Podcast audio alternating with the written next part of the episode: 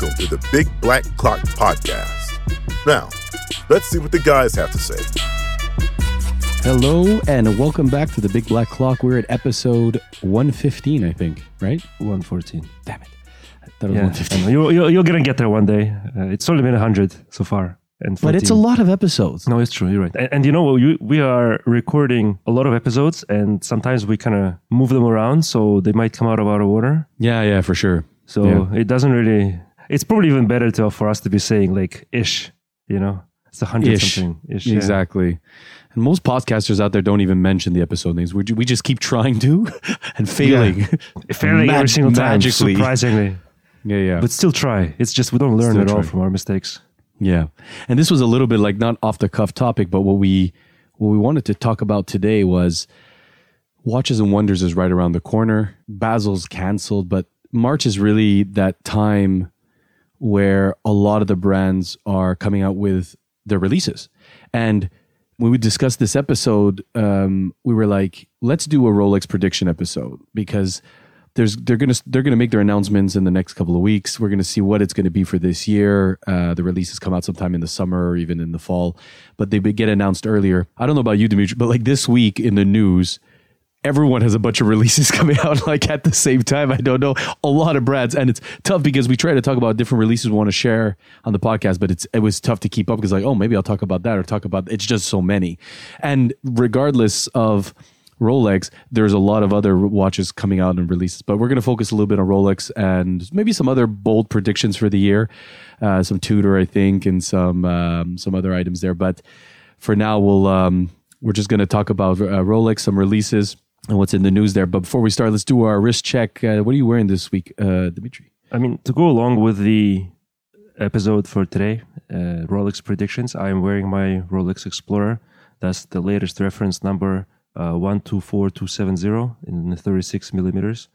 I uh, I wear it a lot. It's uh, I've spoken about it uh, quite a bit on the podcast before. It's it's grown on me significantly, and it, it's funny that I think a lot of people who buy this watch have the similar experience where it doesn't really appeal to them right off the bat when they see it in store. And I actually was listening to a podcast recently, uh, the Adrian Barker, uh, I forget what the name is, about effing time, right? About effing time, yeah. Uh, so, well, I, th- I think it's part of that. He was talking about uh, maybe it was him, or maybe it was a different podcast. But anyways, it was, it was Adrian Barker who has his own podcast.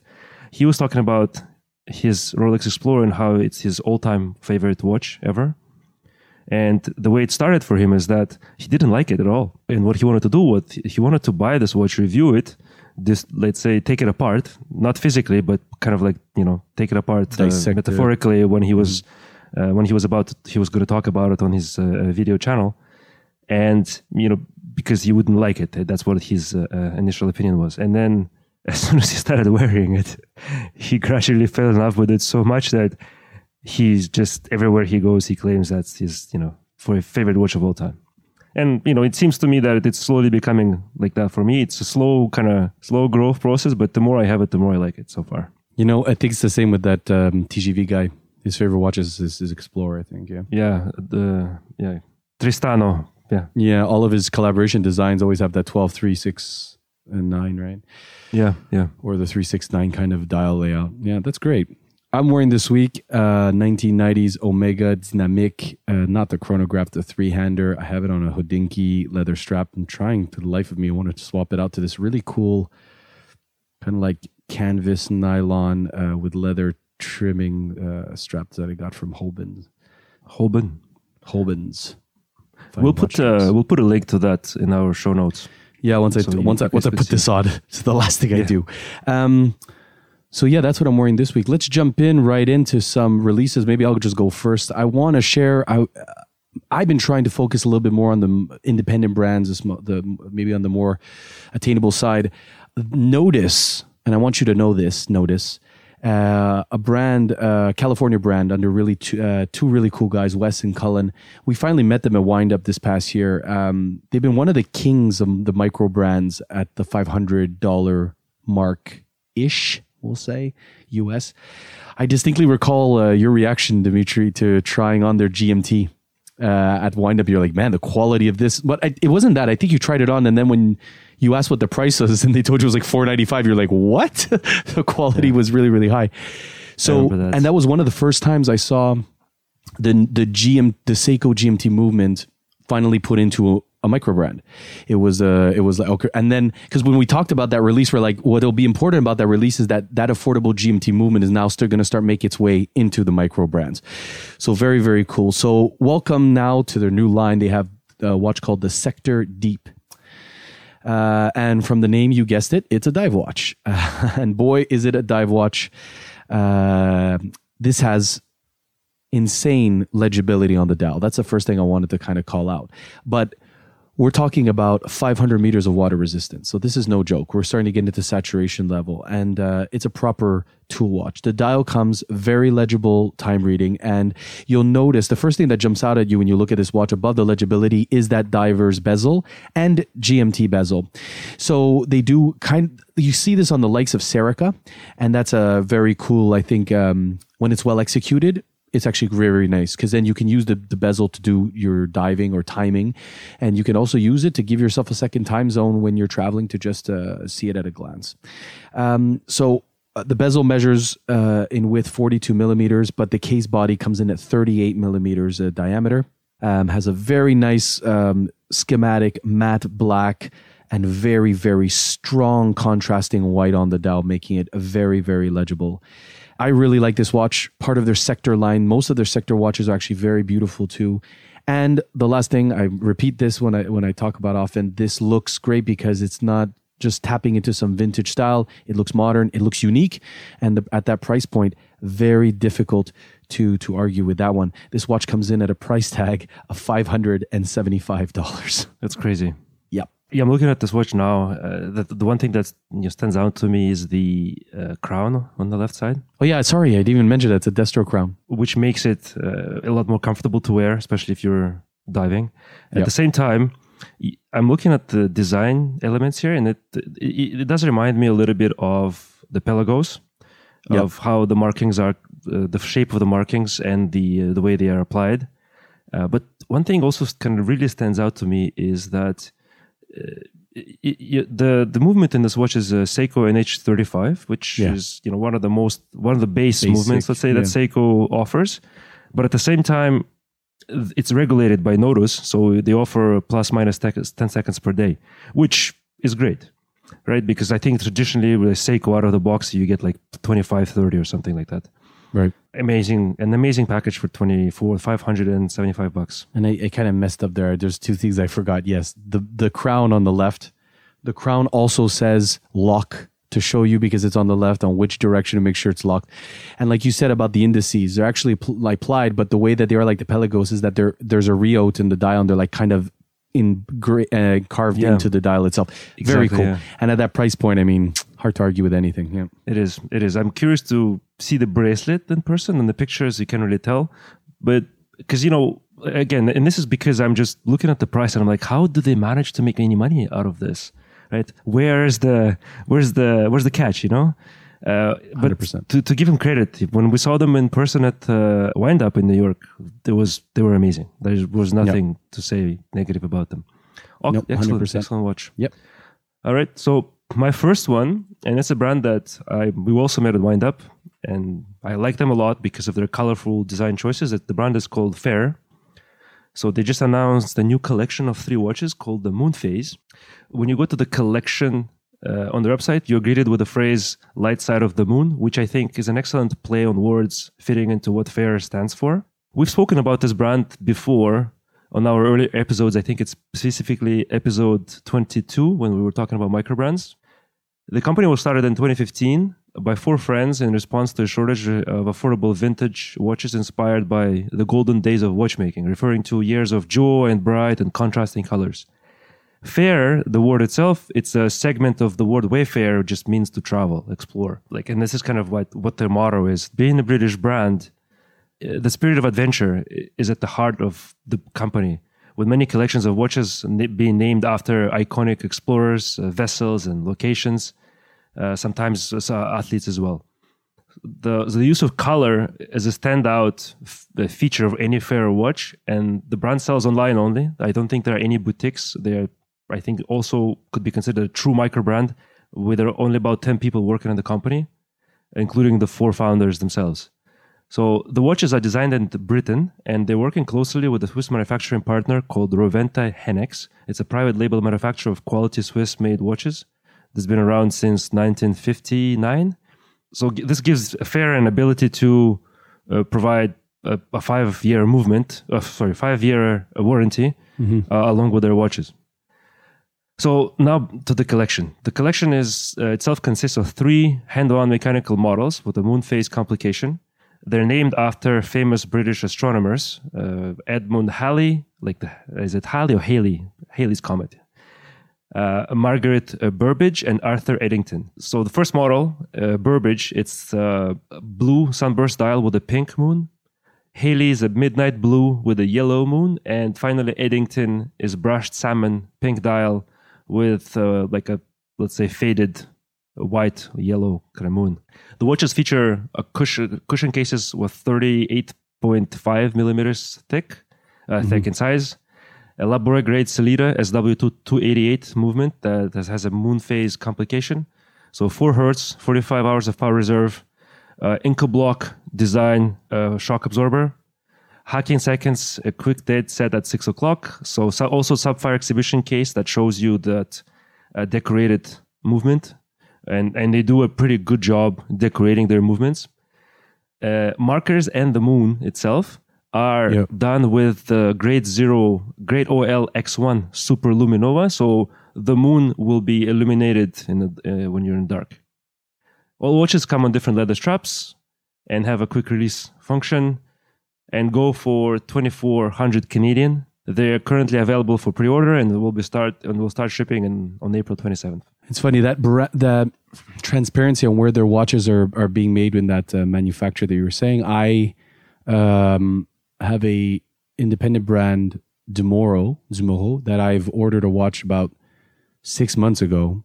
It's been delayed, but that should be coming in in April. Then they also use the same one, so it's 100% Swiss. This um, watch I got as well. So it's pretty cool. But yeah, it's it's cool that they're sharing who their suppliers are. They're showing and and it's amazing. And I wish yeah. I, I, wish all brands did that.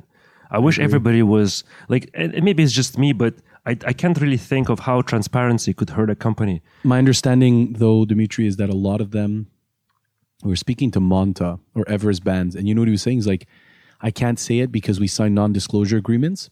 But he goes, but we produce, we get our rubber straps made the same places that they're making it for. Mm-mm-mm. And he can't tell right. us. He didn't say, but he okay. goes, but it's that level because they sign NDAs. They make you sign NDAs, so you can't say right. that you're using us because it hurts our business with the other company. That's I see. That's why. I, I, see. That's fair. So I guess if you're sharing a supplier with some other brand and that yeah. brand doesn't want to reveal exactly its markups, then yeah, I can see how that could be true. But uh, uh, you know, I think it's Ochs und Junior that are like extremely down to every single piece Super yeah. transparent about everything, and I love that. I love like fears. If you if you don't have that non-disclosure agreement to go through, I, I would love to see companies say, well, look, let's say we're making 15% markups on our watches. Here's the price. Here's how much we make from every watch. 100% transparency. Very, very and popular. we need that because yeah. of this and this and this and this. Makes sense. And I think it helps people learn in this hobby too without having to make too many mistakes because they'll know what they're buying into right away. Oh, for sure. Yeah.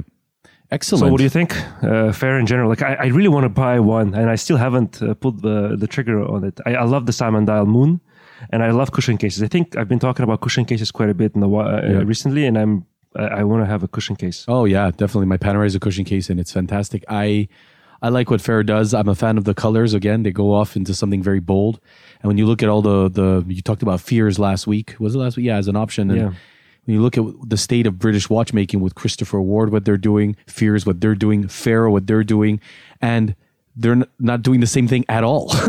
That's what makes it so cool. They're super unique, yeah. right? Um, I, I, really appreciate that. So yeah, good, good on Farer for sure. All right. another piece of the news I thought that was just interesting. Um, there's a rumor circulating around that LVMH might be lining up a move to acquire Richemont. LVMH shares up to the mod a modest 2.5% in trading, and Richemont was up 1%. Uh, so the rumor came as a whisper behind closed doors. LVMH currently valued at 390 billion euros, while Richemont is 74 billion euros. LVMH recently, if you guys remember, in 2021 bought Tiffany.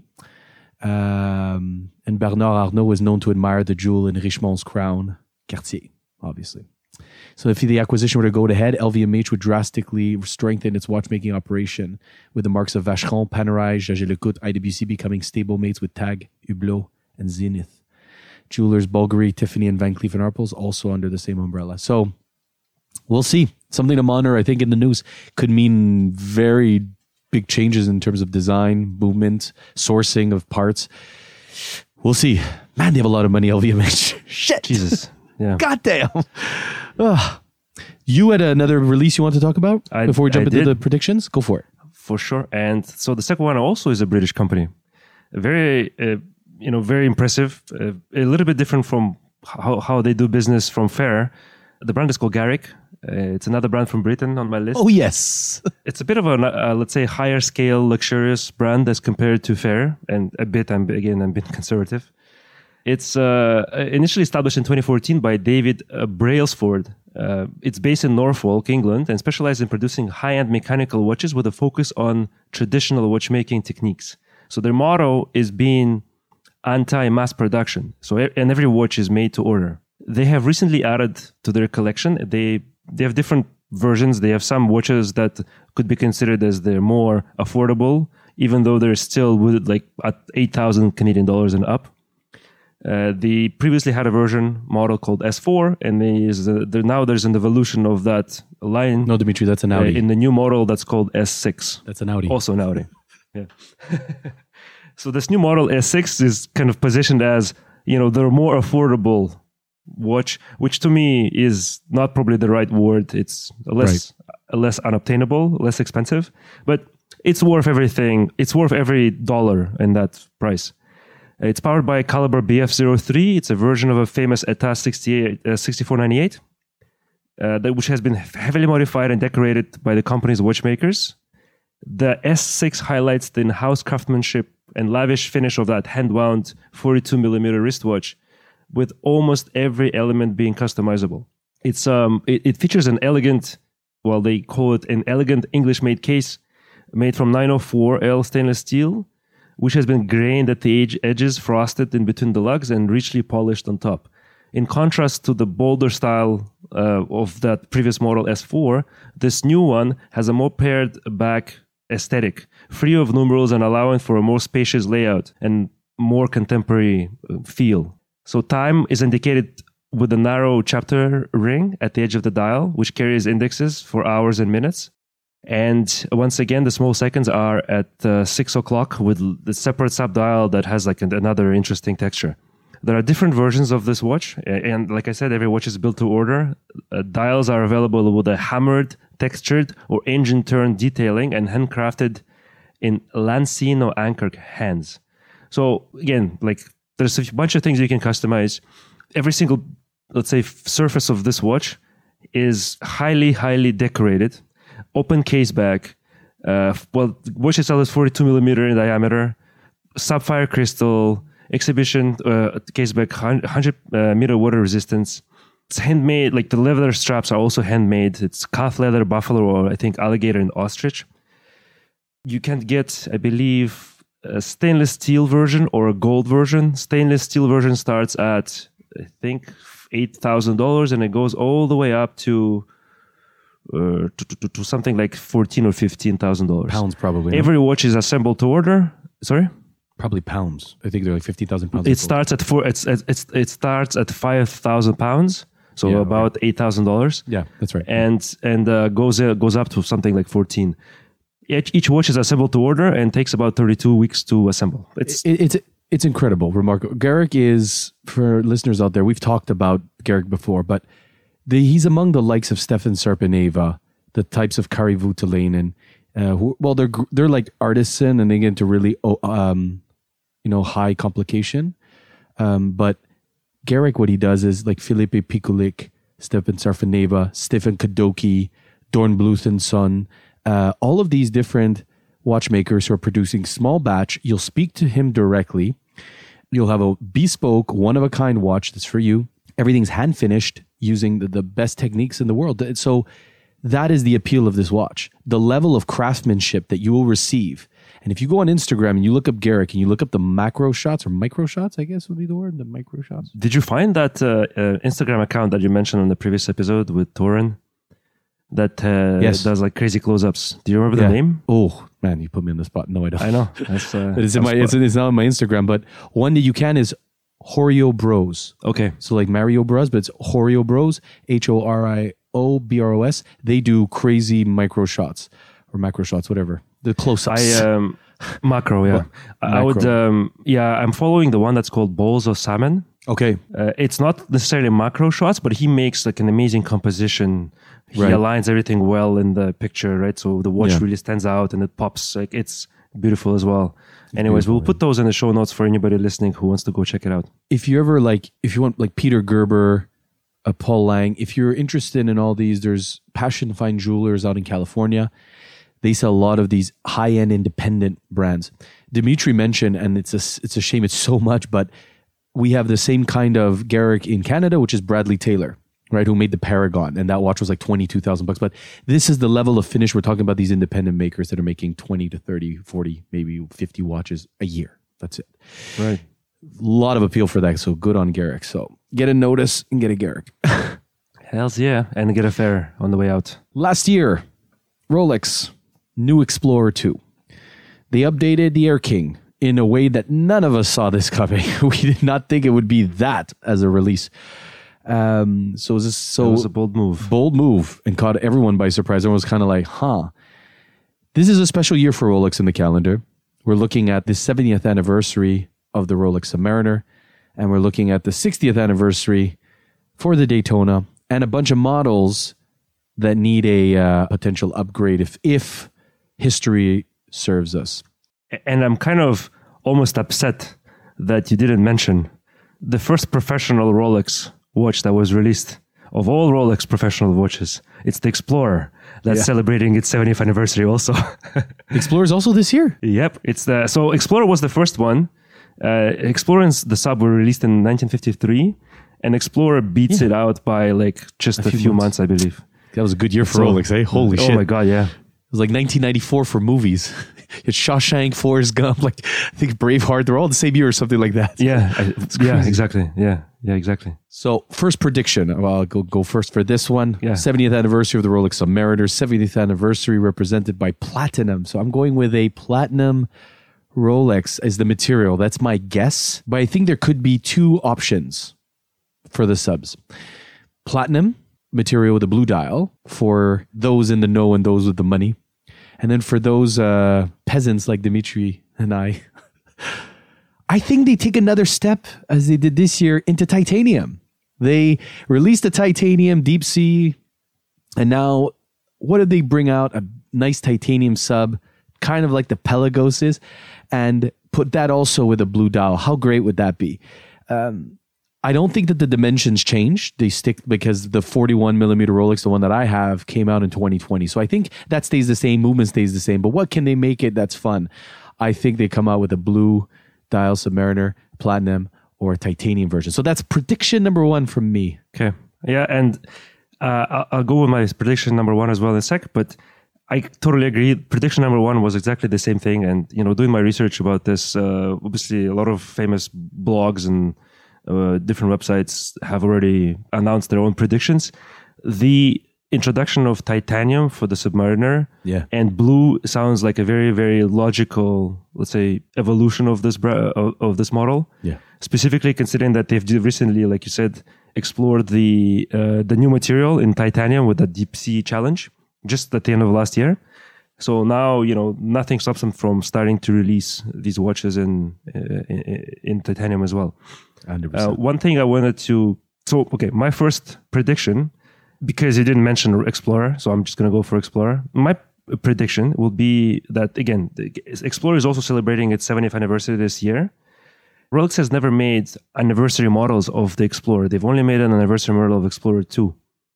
So the internet's uh, un- divided, I think, between on, on these ones. Some of them are saying uh, that uh, they will release like a full gold version of the Explorer. I saw that.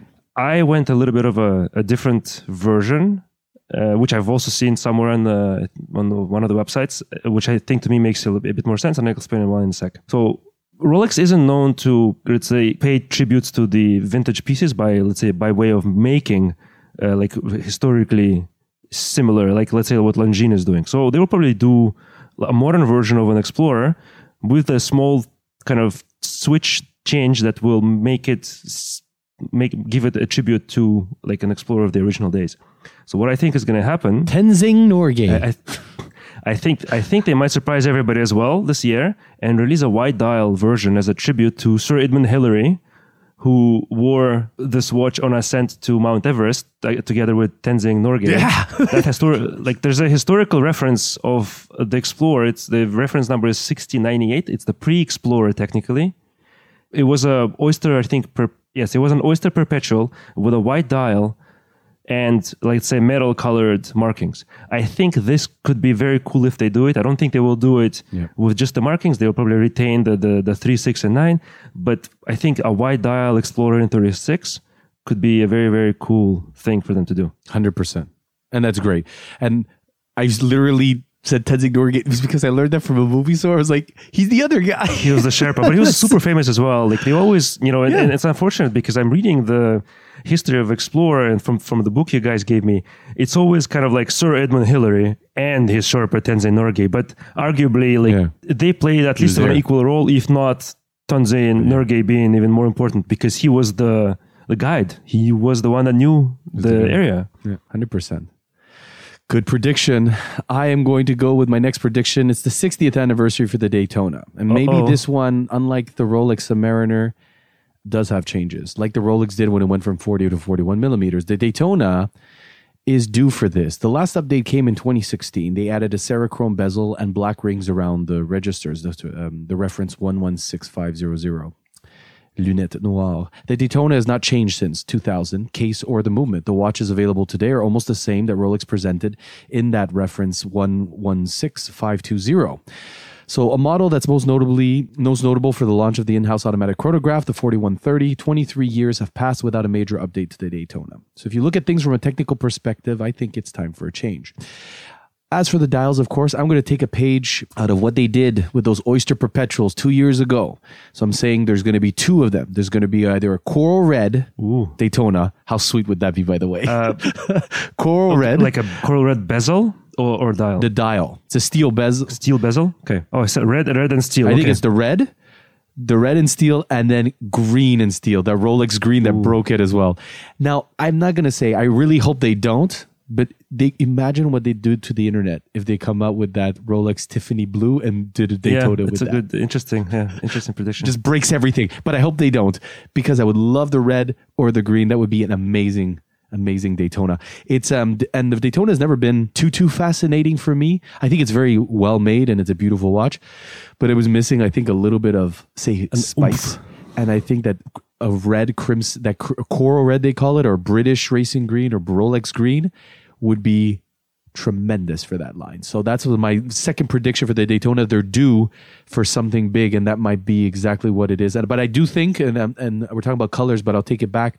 I am pretty sure, if I had to bet, they're going to do a, a rehaul, rehaul of that movement, the dimension, something like that, because they're due. They haven't changed it in such a long time. Interesting. And I also, I mean, obviously have a Daytona prediction, but it's a little bit different from yours. All right. So I went a bit into more of a like a historical direction with this.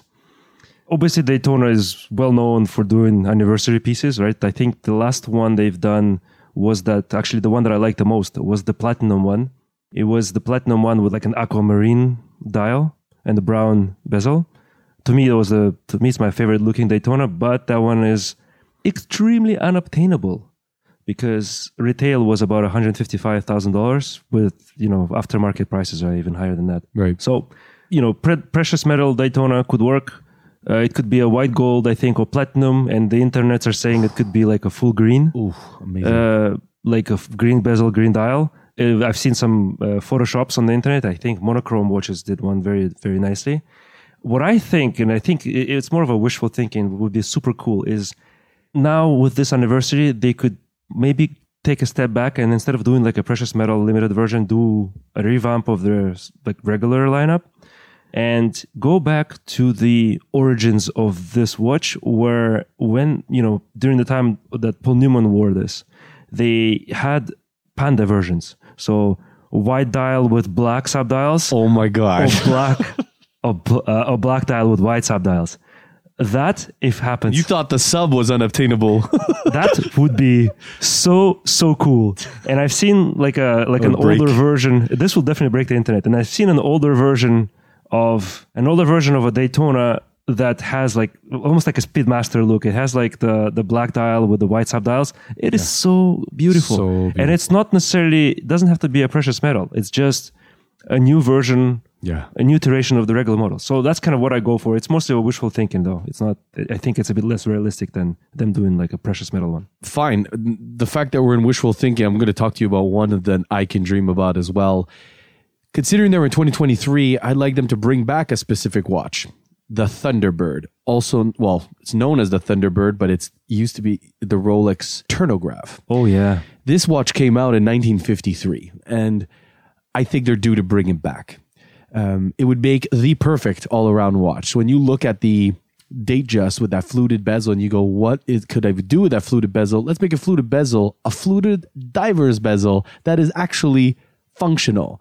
That would make that watch the absolute killer go anywhere and do everything watch. That watch would have a diver's bezel. It would have um, swimming capabilities, a stainless steel Rolex with all the trimmings. This coming out with an updated movement added to the Datejust line. I would be first in line to put my name on that list. 100%. That watch would be stupendous. the bottomless Bring- pit of a list. Did you see the link I just sent you? Yeah, I'm looking at it now. Yeah. So you can find these Turnograph watches still for sale, a little under $20,000, but they're amazing. They look so good. it looks very cool. I really wish they would bring that back. So yeah, bring back. That's a wishful thinking for my part as well. Very cool. Uh, um, yeah. What do you got next? Well, wishful thinking. I think Uh, you know. I, I love the the original Rolex Oyster. To me, it's Yeah. absolutely beautiful with a cushion case.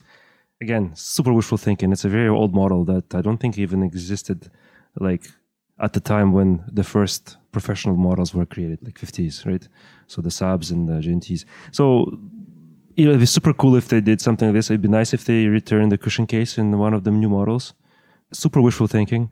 I don't know about GMT Master because GMT Master is celebrating their anniversary next year, so I'm pretty sure they will save it, uh, the, release for next year. 100%. Uh, but that's pretty much it. I think I, I'm not going into Datejust because I have I, I don't really have much of a let's say knowledge about this. I don't know if they're going to be as uh, there's a high chance of them to create something new there when you already have so many different customization options. Yeah, I think that's pretty much it for Rolex. Okay, I have one more Rolex prediction, and I think everyone kind of knew it today. As we know it today, the Rolex Milgauss is one of the last models to be powered with the movement from the 3.1 XX generation. So, except for slight color changes, it hasn't been updated since 2007. So, this has to change, and I think besides the implementation of a 3.2 XX movement, um, the competition has killed Rolex in terms of the Milgauss in terms of its actual anti-magnetism, anti-magnetism, right? So it's an important topic currently in the industry, and I think that Rolex has been beaten by Omega, the master chronometer certification, which provides 15,000 Gauss uh, on most of its watches now, with the level magnetic resistance offered of Milgauss uh, is the same since 1954, meaning 1,000 Gauss. So Rolex will need to adopt its caliber 3230 using silicon and non-ferrous parts. Or maybe for this one, they come out of left field if they don't discontinue the watch altogether and they put an entirely new caliber. And when they come out with this cool research and development, what if they came out with a Milgauss? They use the titanium case and they make the movement entirely amagnetic. What if they did something like that? I think that would be so cool.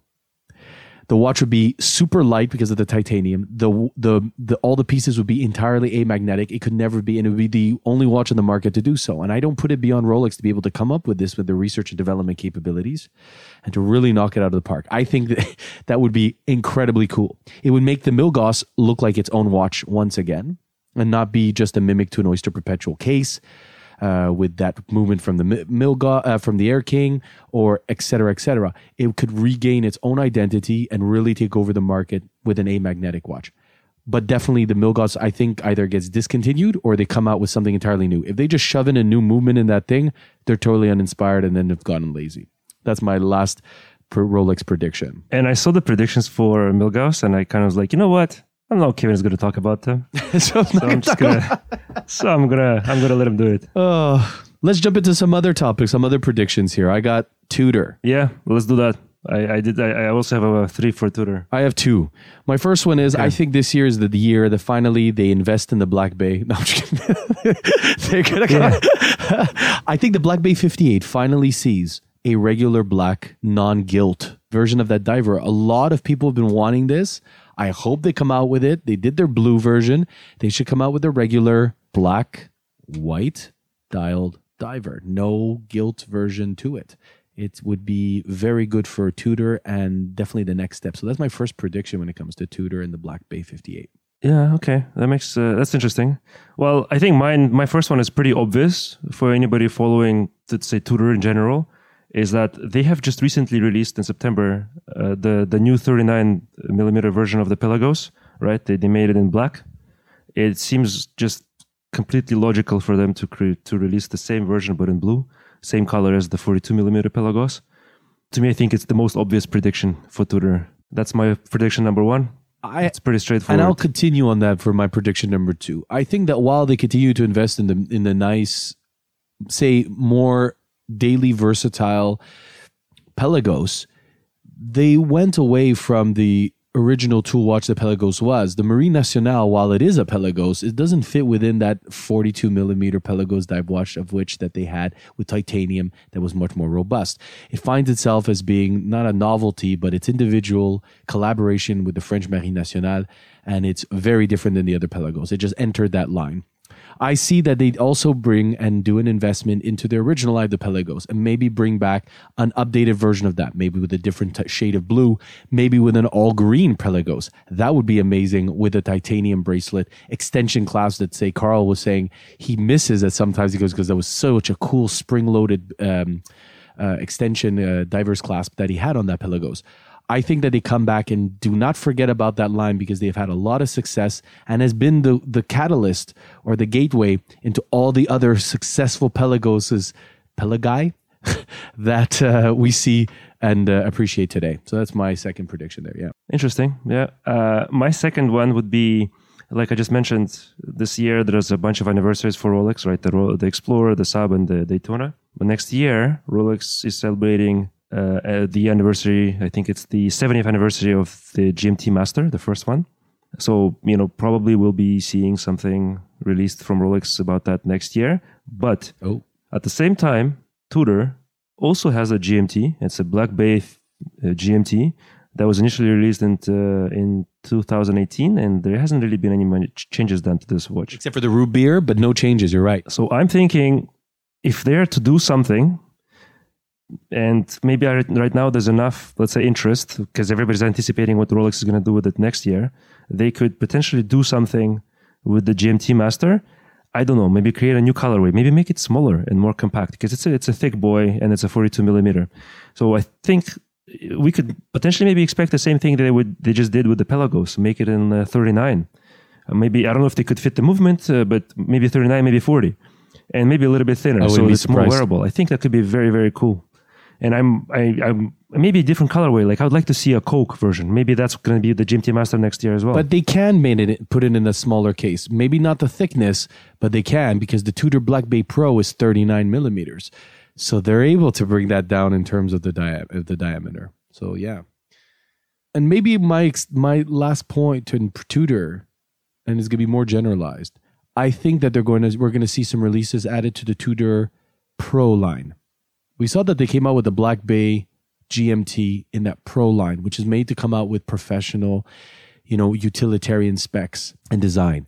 Um, I think they continue to invest in that line as well. This they they did a good job with that uh, Black Bay Pro. I see them continuing to invest, and we see some really cool releases in that line. So we'll we'll take a look. I think that uh, you're absolutely right, by the way, about the GMT, which I hope because if they come out with a normal colorway, just a normal one, that might be the GMT to get. yeah, uh, I think it could be very very cool. And uh, my last one would be also kind of going along with what Rolex is doing, obviously. So since they have unveiled the new Explorer, which is the one that I'm that I own and I'm wearing today, the uh, reference number one two four two seven zero in, in thirty six millimeters, They did it in sorry, not last year because we're just 2023. Was it in 2021 that they've released it? I think there is it's time, and there might be an update to the Tudor Ranger line because right now I think it's in 39, and maybe you know nothing stops them from continuing this trend and going down in size because that's I think what's what market in general demands. Uh, going to 36 mil Oof. maybe with the Ranger. Oof. the- And- oof. Oh, that's an insta buy, bro. Oh my gosh. Yeah. And another thing, and I've seen this on uh, some of the websites, I think it would be fucking cool. Uh, emphasis on fucking. Uh, that Emphasis on it's it's. a release. yeah, we should we should beep out our speeches like uh, you you know that the funny channel there on Instagram where the beeps are completely mistimed. Yeah, exactly. So it'd be very cool if they also add a date window to make differentiate it more from the Explorer itself. Yeah. How cool would that be? And there is an old reference number from Tudor, one of the original ones that uh, you know it's a 36 mil with the with the uh, Cyclops and a date window. Look, looks awesome. It's different enough to, to not to take- away from the Explorer Yeah. in the market, but also is is is amazing and similar to what Rolex is doing. I I have the Tudor Ranger when it was 41. The 39 looks great and the price is really good. Um and it's still like I as a go everywhere, do everything like if it was 37, 36, it'd be perfect on that bracelet. Oh man, that'd be great. That'd be just a perfect like and you know, not even as Explorer watch, this Omega that I'm wearing is 36 and it's a very comfortable and it's a field watch kind of right? So it's very very cool to just uh, grab it go. I think that if tudor comes out with that and and takes the ranger kind of line as opposed to their black bay 36 that they have this is just the right way to go. I think it's excellent. Yeah i really hope you're right and look we'd even talk about it could it be that Tudor comes out with that Tudor Submariner, breaks the internet, and breaks all of the year and wins it again? I mean, they do that. They they destroy the the, the I thought about it also, and I don't know, man. Like, I think Rolex is super. I mean, obviously, Rolex is super smart with their marketing. yeah Don't you think it might potentially hurt their Rolex models? sales. Well, do they want to? Because are they going to be able to get new customers, or they will just steal customers from the Submariner waitlist Well, let and me get ask them you- to buy the Tudor? Um, the Submariner. Let me, but let me ask you a question. And I'm thinking of the their Black Bay chronograph, the one that's on even has waitlist now on Tudor. That we were like, oh, it looks just like the Daytona, and it got it was thinner. It was released in two years ago, I think. It was ex, really great upgrades. You were like really perfect upgrades, Yeah. right? Thinner and uh, it was wearable and. That watch in itself has waiting list, and people are like, "Oh, this, will this cannibalize Rolex?" I don't think it's impacted Daytona wait lists, but who knows?